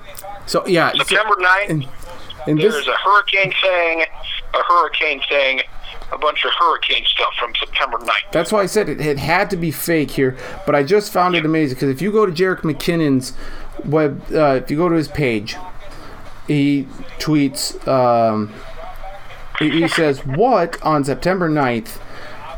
And, yeah, I mean, then uh, Kev at, at Tiki Taka Wanayama uh, says it's fake, Jarek. That, that's that's fine. It has to be, but uh, that uh, that that's uh, eh, the same people who did this stuff at Equifax has now gotten into. Uh, uh, 45, the, the president's uh, Twitter account. This, uh, this something has to be done here. He's going after my Goss Southern, our Southern squad. Don't like it. Don't like it. So I don't know. That, that's a, uh, that's your interesting story. That's why I What? say like I didn't. I had to have thought it was good. I had to have thought it was fake. Like there's just no reason. Like I have no idea Well, what's going on. But I mean this. This is. It's, you look at it, there's 50,000 retweets and 140,000 likes for the goddamn "Got a Southern" tweet from the president. So yes, that would be, uh, yeah. If it, yeah, not not real, fake tweet, uh, but funny. Whoever did it, thumbs Yeah. up to that guy. Yeah. So so that's very funny. Funny. Like I said, I uh, it, it, it couldn't have been real, but it, it's just something that that was very funny. I was like, whoa! When I when I saw this, I'm like, um, okay, uh, good job, Equifax, good job. Um, him. yeah. So I don't have anything else. Uh, do you have anything else? I don't have anything else. All right. Um, one thing, SDSU should stop wearing black uniforms, but that's that's just how I feel. Enough with the black uniforms. Enough. Did you watch this game Saturday night? No, I've not watched an SDSU television. I want to say I haven't watched one since Montana playoff game in what 07. Oh God! Don't bring that up. No, But that. honest, I mean, I I've not, I've not seen one of their playoff games. I've not seen one game they played against North Dakota State on TV. I, I don't know. I do not watch SDSU football. I, I'll, I'll probably be up for a game or two watching them on TV. No, I have not. No, that does not intrigue me or interest me whatsoever. Okay. Uh, the SDSU nearly pissed it down their legs um, Saturday night. That that was not good, and, and North Dakota State beat the piss out of it, Eastern Washington. Uh, granted, Eastern Washington is not nearly as good last uh, this year as they are last year. I would, I mean, they're good, but this would seem to be a transition year after losing Cooper Kupp. I mean, I would imagine it's kind of like what SDSU is going to be next year after losing Goedert and Wieneke. But interestingly enough, I mean, Wieneke has five catches for like 65 yards or something like that. Uh, Goedert has 11 for 132. So I'm wondering if t- defenses are like ho- just honing in on on Wieneke. Is this game plan? Because he only has 10 catches through two games. This is uh, slightly concerning to me. Uh, Two games. Two I know, games. I know. That's why I don't think it. Or maybe it's 11. He's got 11 or 12 catches, but it's um, yeah. It, overall, like the I don't know what happened. I was following along with this game, and the Jacks were up 24 to seven at half, and then in the end, I mean, it's it's it, what 31-27 because Chase Vinatieri does a fake field goal. He runs a fake field goal in for a touchdown. Chase Vinatieri, um, Adam Vinatieri's nephew. Great stuff here. He was a uh, he was a receiver. He went to Roosevelt. He was a receiver in high school. Yes, yes, he was all state wide receiver. Stiegelmeier's going to be on the coach's show on Wednesday, coming up uh, next week. So I want to ask him who the hell's decision is it on the black jerseys? I assume it's the players. Uh, this week they're doing some damn Twitter poll. You uh, blue and white, yellow and white, uh, blue and yellow, whatever the hell you want to pick. And I want to know what his involvement was in that fake field goal, which I would assume was not much. I would assume it was, Coach, do you want to do this? And I would say he would say yes. I assume it was somebody else's idea. He had to approve it, and that was that. I'd assume so. Like I said, they get Drake this week, so get three and zero, get healed up, get ready for the bye, or you know, get into the bye week, get healthy. Missouri Valley Conference uh, slate awaits here with One Youngstown State. point, I, I talked about the polls last week. Yes, and I saw you have. Um, I saw something on Twitter today about the high school Goddamn football. right. The number one team in 11B lost to the number one team in 11A. It's one class above them. People dropped them. Enough people dropped them that they, that they came in at number two. I put them at number one. They lost to Madison. You're familiar with Madison. I They're am. Really good. They're really good. Madison beat them like 33 to six. That's what you would probably expect. They beat them by, you know, three, four touchdowns, 25, 27 points. People dropped. I don't know how losing to the best team in the class above you means that you are no longer the best team in the class that you were in. I don't get it. Some people put Sturgis in their top five. Uh, believe you, believe me, when I say Sturgis is the worst thing I've ever seen in life. Sturgis football, I've never seen anything worse in my life. Uh, They are the Trump Trump of football teams. The Trump of football teams. It's the worst thing I've ever seen. What uh what when will what's it going to take for us to like stop with ranking rankings, and Nothing. Nothing. okay, I mean, but Along with they seem to be a bit of a farce here. If you were to get away with rankings, how would you, um, how, how would how would you get teams to the playoffs? I guess that's my real question because, like, do you just is it just purely like computers like BCS related where you just do like strength of schedule and records and all this stuff? Uh, high school, high school. Well, for here, I mean, they, they have power points, seed points. You get more points, the better team. It's all based on winning percentage. So if you beat a team that's seven and one, that's going to be worth more points than beating a team that's Two and six. 500, Right. which it's basically just, you know, it's a simple formula. I wish they would maybe divide it. It's divided into fours, um, over 750, uh, 750 to 500, 500 to like 250 and 250 and under. And you get certain points. You get more points if you win or if you lose. You get more points if you beat a good team versus a bad team. And I think they may do something with if you play a team a class above or below you, there's more points or less points. They're involved. So that's how they decide the playoffs. So the rankings don't matter. Rankings don't matter, and they matter. I guess in the BCS they didn't matter. It was all based on a number and a formula. With the playoff, you got some people have to come up with the top four. But again, FBS college football is the only sports in which rankings are used to. I mean, FCS, they rank them, but they put them in a tournament, a 2014 tournament. NFL, based on wins. High school here, based on wins and your seed points and all that stuff. So mm-hmm. all the all the rankings are to me, especially in high school football. It's just something to talk about. Oh, number one's playing number two. Number four's playing number five this week. Number one's playing number four. That's all it is. All right. I, I agree. I mean, it's just I I agree. I think For discussion, for discussion purposes. yes. Oh, you're saying that's what the rankings are for for discussion purposes. Yeah, just for yeah. I mean, I mean, right now, I mean, the NFL power rankings just I don't know when this started. I'm sure a lot of people would put the Chiefs at number one right now. Everybody put New England, I'm sure, number one at the beginning of the year, and I would assume the Chiefs will be number one. I guess. What would- I. I would I mean, do you pay attention? Like we pay attention to, or you especially pay attention to, you know, Pro Football Focus with with the rankings of the tackles yeah. and stuff. Um, th- does the Football Power Index do anything for you? Because I saw like the the Ravens are tenth. Or were tenth headed into today, and I have to imagine now that after the Vikings performance, that they would jump into the Football Power Index. Does that help? Does, does that change anything over a ranking? I guess, or is that essentially the same damn thing? no, at least you're basing it on something. Right. you're basing it on a formula of sorts. You're taking in the data and saying, all right, this team beat this team by so many points. They performed this well. Uh, they beat a good team. They beat a bad. At least that's something. At least that's something. But at the end of the year, it doesn't take a genius to figure out. All right, the team that's 13 and three is probably going to be pretty high in those rankings. And the team that's two and 14 is going to be at the bottom. So I mean, it's it's it's better. Yeah, you use something. That's that's fine with me. Well. Very good. All right. Uh, until next week, my friend. Uh, we will talk to you later. All right, have a good week. Uh, watch at least an inning of baseball, and, uh, and and there you go. Yes, and the the shit that happens on Saturday with college football. Yeah, need a good week. Need to get a good week for one. Get a good week. That's right. Thank you, my friend. All right, we'll see you later. Travis Kriens joining us here, Sports Block Podcast.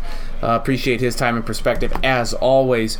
Again, you can find the 2080 Baseball Podcast online uh, on iTunes.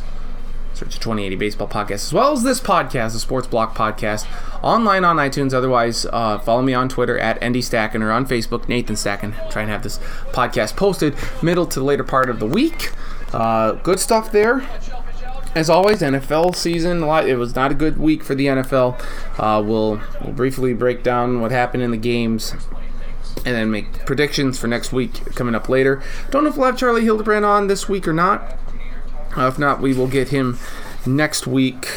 Uh, maybe. But yeah, we'll, we'll just see what happens here. But uh, we'll, we'll continue on here on the Sports Block podcast with, uh, like I say, either Charlie or we'll wrap it up with the with the football stuff. So we, we just don't know. But otherwise, not not a whole lot here, uh, from what I can see. I mean, we're really all just focused on pro football, college football, and and baseball right now.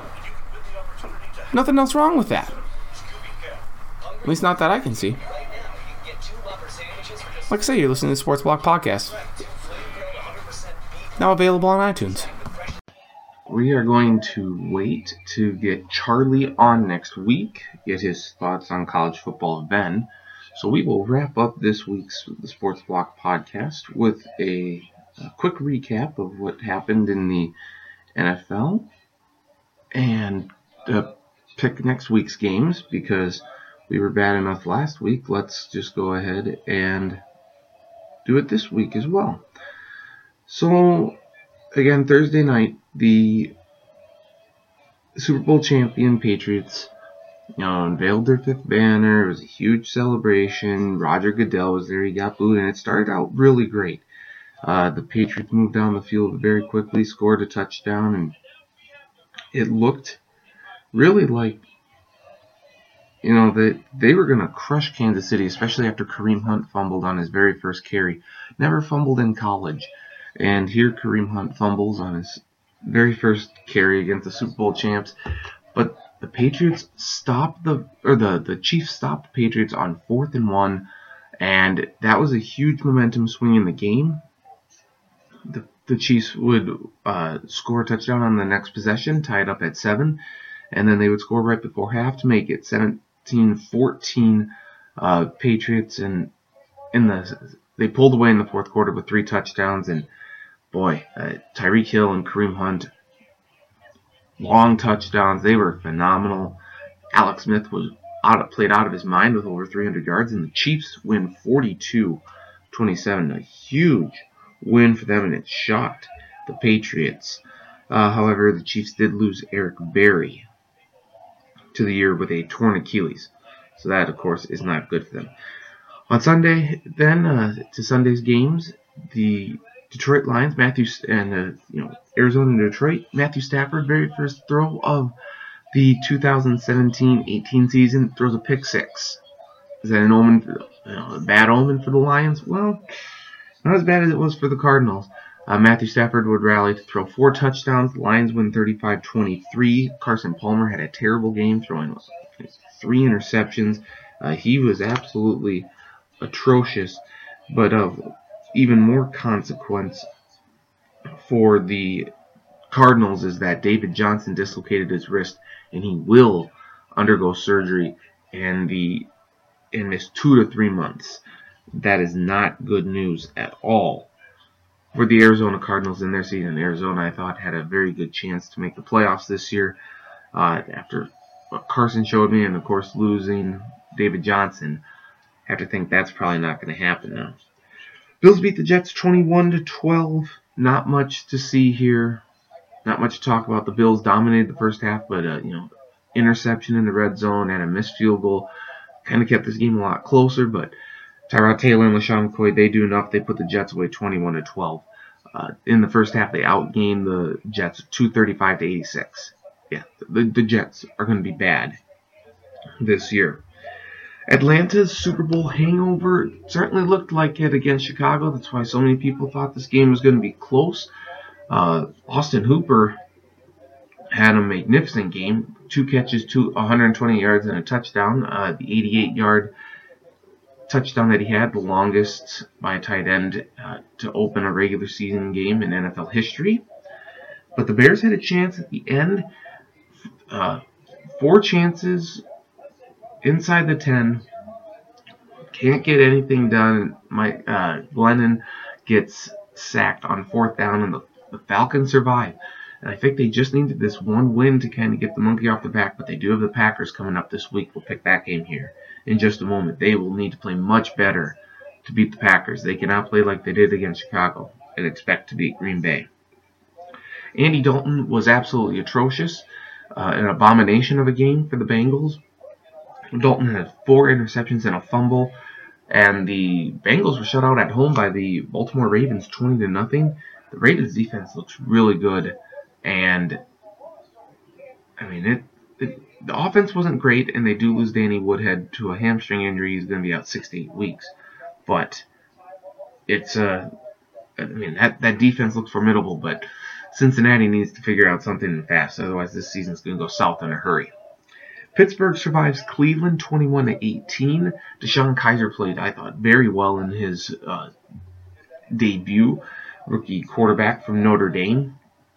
Uh, Le'Veon Bell was at he didn't do anything in this game. I don't know if that's a result of him not being in training camp or um sorry, I lost lost my train of thought there. You know, training camp or no preseason games just arriving last week, but he did not play well. That's certainly a cause for concern for fantasy owners. But that aside, Pittsburgh does survive 21 to 18, and we will see what they can do this week against Minnesota. They certainly have to play better. One of the stunners of the week was in Houston, where the Jaguars lit up the Texans 29 to 7. Their defense had 10 sacks, with four, you know, four turnovers. They were absolutely phenomenal. Deshaun Watson relieves Tom Savage at the end of the at the beginning of the second half, leads the Texans on a on a touchdown drive. So the Deshaun Watson era in Houston does appear to be starting much sooner than what they expected. But uh, Leonard Fournette had a great game, so this rookie running back class extremely good, and the Jaguars stun Houston 29 to seven. The Raiders beat the Titans 26 to 16 in Nashville. Uh, Derek Carr played really well. Marcus Mariota didn't play terribly, but you know, no Sebastian Janikowski for Oakland in this one, but uh, Giorgio Tavecchio, Tavecchio kicked four field goals. And he was great for the Raiders in his debut. They win 26 16, but of note, as we discussed a little earlier, it was Tony Romo that stole the show with his debut in the broadcast booth alongside Jim Nantz on CBS. He was very good. Carson Wentz started out extremely hot uh, 9 to 12 for 112 yards and two touchdowns. The Eagles race out to a 13 0 lead, and then their defense turned it up late, getting an interception in the red zone to prevent Washington from taking the lead when it was 19 17, and then they forced a fumble and returned it for a touchdown. They beat Washington 30 to 17. Kirk Cousins was not very good in this one. Uh, pretty impressive win by the Eagles, and it looks like it could be a long year potentially in Washington. They might have a difficult game this week against the Rams. Speaking of the Rams, they annihilated the Colts 46 to 9 and as discussed, uh, the, Rams had two defensive touchdowns. The Jared Goff was very good at quarterback. I mean, the Colts defense is certainly not good, but he played very well. Cooper Kupp, uh, the the rookie wide receiver from Eastern Washington had a touchdown and a number of targets. That defense was great, but Scott Tolzien is just can't play quarterback here in the NFL. He, he just absolutely can't. So the Rams take down the Colts 46 to 9. Uh, again, Colin Kaepernick still available. Packers win 17 to 9 over the Seahawks. The Seahawks offense was terrible. The offensive line was absolutely atrocious. Of goodness for them, at least Blair Walsh made three all three of his field goal attempts, which is, I think, got to make Vikings fans a little sick. Uh, this was a difficult game for the Packers. They did seem to receive a few beneficial calls. Uh, Jeremy Lane, the Seahawks cornerback, got ejected for supposedly throwing a punch that he did not, by all appearances. A block in the back on a pick six. That was borderline at best, but the Packers, better offense, they take down the Seahawks 17 to 9. I went with an upset special. I thought San Francisco could beat Carolina, especially with Cam Newton maybe being a little rusty. And he was rusty in this one. But the 49ers offense was terrible. The Panthers defense was great. And the Panthers take down this, the 49ers 23 to 3. Um, not very many people in San Francisco to watch this one. It's a hot day, so that, that does factor into it. But yeah, not good overall. The Cowboys take down the Giants 19 to 3, hashtag as expected. Ezekiel Elliott had over 100 yards rushing. Uh, the defense played really well. The, the Giants were without Odell Beckham Jr., so that I thought was going to be a cause for concern for them headed into this one. But uh, they, they certainly Eli Manning and the Giants' offense was bad. The defense wasn't terrible, but not great. Uh, they have a lot of work ahead of them here. Hopefully, Beckham can or OBJ can come back. But the Cowboys beat the Giants 19 to 3. Vikings beat the Saints 29 to 19. Very good game for them. Sam Bradford 27 to 32, 346 yards, three touchdowns. He was absolutely phenomenal. Defense played great. Uh, they kept the Saints out of the end zone until late Drew Brees touchdown. So, I mean, you take a look at Brees' line 291 yards and a touchdown. A lot of those yards in the second half came up garbage at, during garbage time. Dalvin Cook sets a new Vikings rookie record for rushing yards in the debut, 127 yards, 20 better than Adrian Peterson, former Viking running back. Only had six carries for 18 yards, so not a good debut for him. And the final game, the Monday Night Football nightcap, was Denver taking down San, er, I almost said San Diego. They took down Los Angeles 24 to 21. Broncos were up 24 to 7 in this one. A couple of turnovers uh, gave Philip Rivers and company uh, a chance to cut in lead, and they did make it a three-point game. And then their rookie field goal kicker from South Korea. Uh, I'm not even. I don't even want to. Uh, uh, Younghoe Koo is his name. Made a field goal, but the Broncos had called timeout right before he, he kicked it. So on the redo, the Broncos blocked the field goal and the they escaped with a 24-21 win over the Chargers.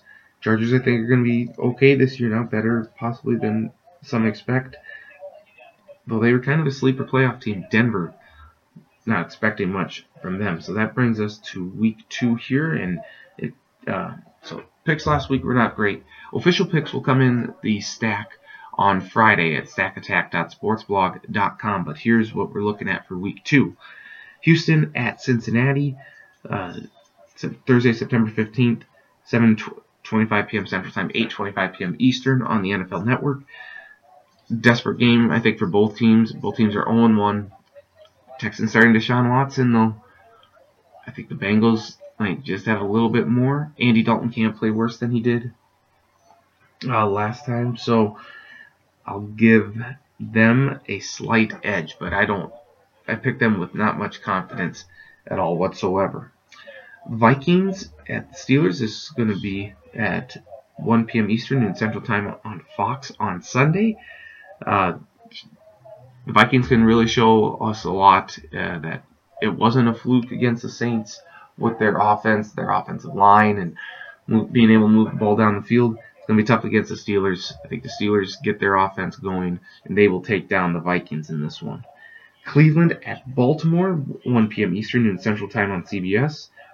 Browns showing me something, but the Ravens defense is going to make life miserable for DeShone Kizer. Their offense gets enough done. Low scoring game here. I do like the Ravens in this one. Buffalo at Carolina, 1 p.m. Eastern and Central Time on CBS. Sean McDermott, Bills head coach, used to be the defensive coordinator in Carolina. I don't think it's going to matter. I like Carolina to beat the Bills here in this one, though it will be, I think, a little closer than people expect. Arizona at Indianapolis, 1 p.m. Eastern and Central Time on Fox.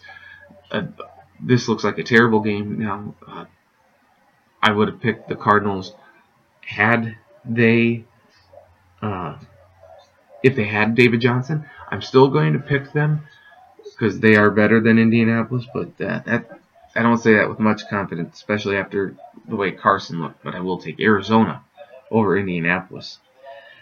Tennessee at Jacksonville, 1 p.m. Eastern and Central Time on CBS. Jacksonville looked great. Uh, Tennessee cannot fall into an 0-2 hole. I'm going to take the Titans in this one. I don't, again, I, the, the model of week two is I don't say it with much confidence. Uh, but I do think the Titans can get this win here. Uh, they played Oakland tough. Oakland's a good team. I think Jacksonville falls back down to earth a little bit. Marcus Mariota and company get the job done against a good defensive team in Jacksonville. Philadelphia at Kansas City, 1 p.m. Eastern and Central Time on Fox. This game, you know, Carson Wentz looked great. He threw for over 300 yards. Alex Smith threw for over 300 yards last week. A sneaky good uh, game between two 1 0 teams. But Kansas City playing at home, their defense, even without Eric Berry, We'll get to Carson Wentz and company. I like the Chiefs in this one. Brandin Cooks returns home. The New England Patriots at the New Orleans Saints, 1 p.m. Eastern and Central Time on CBS. The Saints figuring out what they need to do on offense. Defense is still a little bad, and Tom Brady's salty after a loss, and he's stewed for it now for over a week. Patriots win big in this one. Chicago Bears at the Tampa Bay Buccaneers, 1 p.m. Eastern and Central Time on Fox. Uh, Bears just lost Kevin White, their wide receiver, without Cameron Meredith. Buccaneers emotional return following Irma. It's going to be okay in the Tampa area to play this game. Tampa Bay will win by at least two scores. Miami Dolphins at the Los Angeles Chargers, 4:05 p.m. Eastern, 3:05 p.m. Central Time on CBS. Tough game to pick. Chargers home debut in their less than 30,000 seat stadium. Uh, Miami's good. Chargers showed me something last week. I will take them to beat Miami uh, even though Miami's been out on the coast for a while now. But I will take the Chargers over the Dolphins. Jets at the Raiders, 4:05 p.m. Eastern, 3:05 p.m. Central Time on CBS. This one I can say with confidence: the Raiders are going to win. The Jets are awful. Taking the Raiders. Dallas at Denver, 4:25 p.m. Eastern, 3:25 p.m. Central Time on Fox. For whatever reason, I think Denver's defense can do enough against Dallas, and their offense wasn't great. I, I don't like Denver this year, but I think they can beat Dallas. I think Dallas is in for a bit of a tough matchup here. I like them to. I'd like Denver to squeak one out against Dallas in a minor upset. Washington at the Los Angeles Rams, 4:25 p.m. Eastern, 3:25 p.m. Central Time on Fox. Rams are favored in this one. I know it's a shock, but that defense. Kirk Cousins looked bad last week against Philadelphia at home. Imagine what Los Angeles can do, and Aaron Donald might play in this one. Um, I like the Rams to improve to 2 0, take down Washington. San Francisco at Seattle, 4:25 p.m. Eastern, 3:25 p.m. Central Time on Fox. 49ers defensive front four is good. Seahawks offensive line is not very good. That could make this game a little closer, but the Seahawks defense will be too good in this one for the overmatched 49ers offense. I like Seattle to win by uh, fairly easily going away. Green Bay at Atlanta, 8:30 p.m. Eastern, 7:30 p.m. Central Time on NBC. Falcons opening up the new Mercedes-Benz Stadium. The Packers last year had to open up. Uh, were there when Minnesota opened up their new stadium, U.S. Bank Stadium, in Week Two on Sunday Night Football. They lost that one. The Falcons need to play better than they did against Chicago. And I think they will. I, I will take Atlanta to beat Green Bay barely. But they will win. And then Detroit at the New York Giants. Monday Night Football, 8.30 p.m. Eastern, 7.30 p.m. Central Time on ESPN. Giants looked atrocious last week. Matthew Stafford and company looked really good. I think, though, you know, OBJ plays, changes everything for the Giants, changes everything offensively. They're in a desperate situation here. New York will win over Detroit. That's what we got for week two in the NFL. For again, for the official picks and scores, go to stackattack.sportsblog.com on Friday. We'll make our Football Friday predictions in the stack. Thanks as always to Travis for joining us. Charlie will join us next week for some college football talk. Again, thoughts to everyone who have been impacted by Hurricane Irma. Uh, regarding the college football games getting uh, some of them getting canceled. I'm not sure I quite get it. I do get it, but um, uh, given the destruction in the area, it, it does make some sense. So, uh, thoughts to everyone out there, and uh, no hurricanes this week that'll impact any games. I don't think Jose is going to make any sort of landfall on the U.S. At least not yet. Not that I'm that I'm hearing. That's your meteorologist talking yeah. So thank you for listening to this week's Sports Block podcast. Uh, again, you can find this on iTunes. Just search Sports Block Podcast. Otherwise, follow me on Twitter at ND Stacken, or um, you can follow, or you can check it out on my Facebook page, Nathan Stacken. We'll have this podcast posted up middle to later part of the week. Uh, thank you for listening. Hope you enjoyed the, this week's podcast. We'll be back with more next week. Also, an SDSU podcast later on this week, so we'll also check that out here. But for now, that's all we have for this week. Join us again next week. Thank you for listening. Hope you tune in again next week. Nathan Stacken saying thank you. You've been listening to the Sports Block Podcast.